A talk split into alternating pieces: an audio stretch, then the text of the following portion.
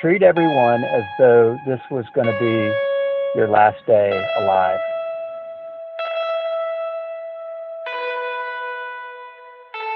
Uh, my wife and I, about 15 years ago, were on a flight from Chicago to Austin, and uh, we were just coming back. I think it was it was our domestic connection from an international flight, and um, we were pretty tired.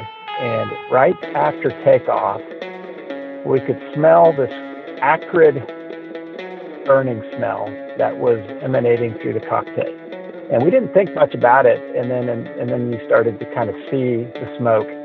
And shortly after that, um, the pilot and uh, the, the steward got on the intercom and said, basically, we are going to need to return to Chicago O'Hare and make an emergency landing. And the flight attendants are going to take you through a special procedure to get ready for that landing. So the quote special procedure involved uh, basically uh, putting your, your seat tray up, uh, laying down with your face in your lap, and wrapping your arms around your knees. So when they went through that special procedure with us, we were all pretty alarmed. we're like, oh my gosh, we're going to die. In fact, that was ironically uh, it was the same day that the Concorde uh, blew up. We didn't know it at the time until later in the day, but that was the same day that the Concorde blew up. So, uh, so for about 20 minutes, we're heading back uh, to, um, to Chicago here, and they're telling us as soon as we land, we're going to pop the doors. You're don't take anything with you. Get as far away from the plane uh, as fast as you can don't take anything with you. They were very adamant, like just get off the plane as quickly as you can. So, you know, you always kind of wonder, like the last day of your life, what that's going to be like, like, you know, and what it's going to be like if you're the plane that you're on, you know, blows up or something like that. And are people going to be hysterical? Or are they going to be screaming?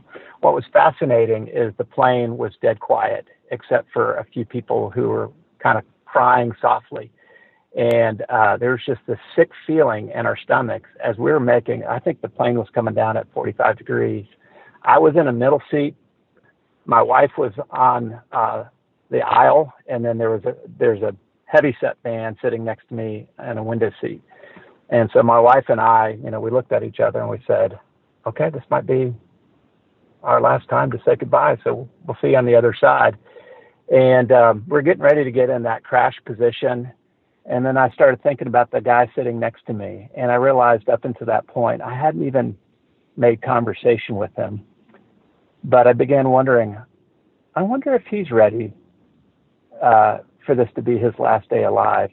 And so I looked over at him and I introduced myself and I just said, Hey, um, could I pray for, pray for you right now? And he said, I would love that.